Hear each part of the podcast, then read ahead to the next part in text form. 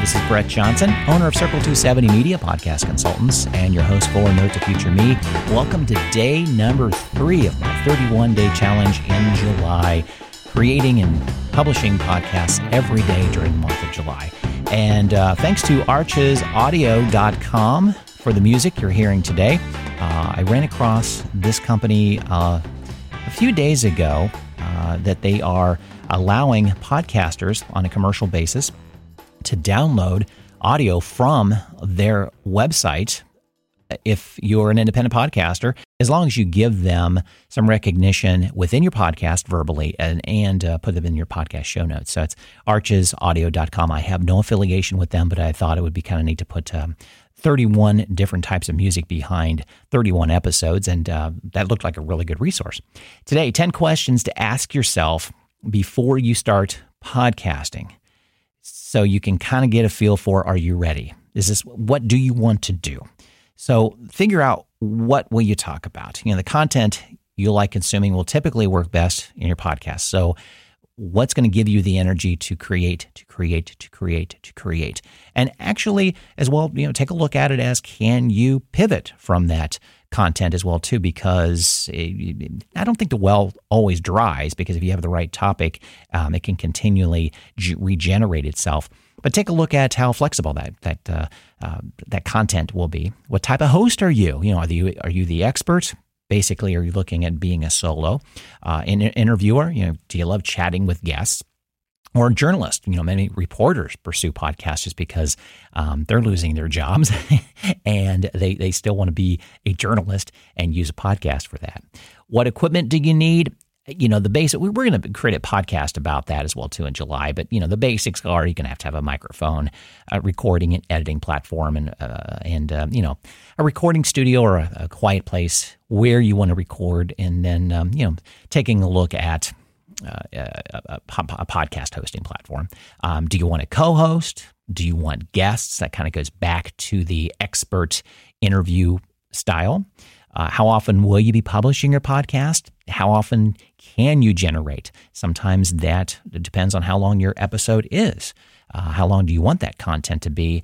And the longer the content, the more likely that you will publish fewer times because it just takes so long to produce a longer piece of content. And I'm longer being an hour, hour and a half. Where if you're producing like I'm focusing on doing during my challenge of maybe less than seven minutes, then it's you can do more frequently, quite frankly, because it does take some time to do a quality program, quality content, do some editing, putting it together, and uh, just carving out that space and, and time to do that. Um, how do I publish my podcast? You know, basically, the easiest way is just you know working with a, a podcast hosting platform. There are other ways of getting around it uh, and utilizing um, website hosting and such. But um, uh, for safety and peace of mind, a hosting platform probably is the best way to go.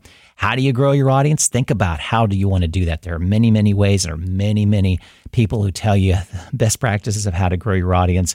Uh, there are guests. You cross promote with other podcast hosts. Uh, the press itself, uh, have a launch party, and and of course it comes down to you. You have to promote yourself. How can you monetize?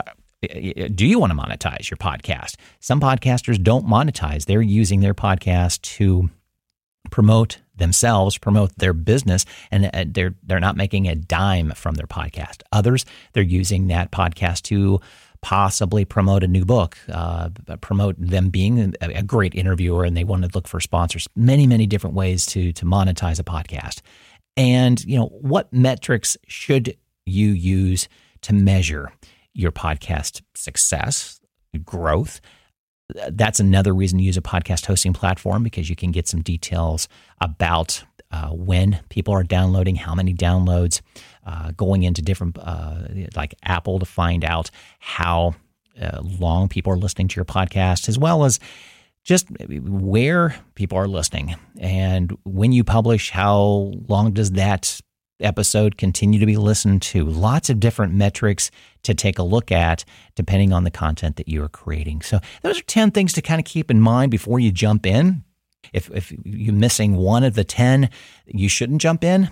It'll come. Uh, I, I, think uh, you just need to be aware that have some answers to those questions, especially the the content and how often you want to publish and what you're going to be doing with the podcast. Those are the big things. And realize you don't have to be married to it. With my podcast, I've gone solo, I've had guests. Um, I like the guest situation, but I have no problem just opening mic and, and talking as well too, which is probably for the most part what I'll be doing for my 31 day challenge. I appreciate you being here for day number three for my 31 day challenge. We'll talk to you day number four.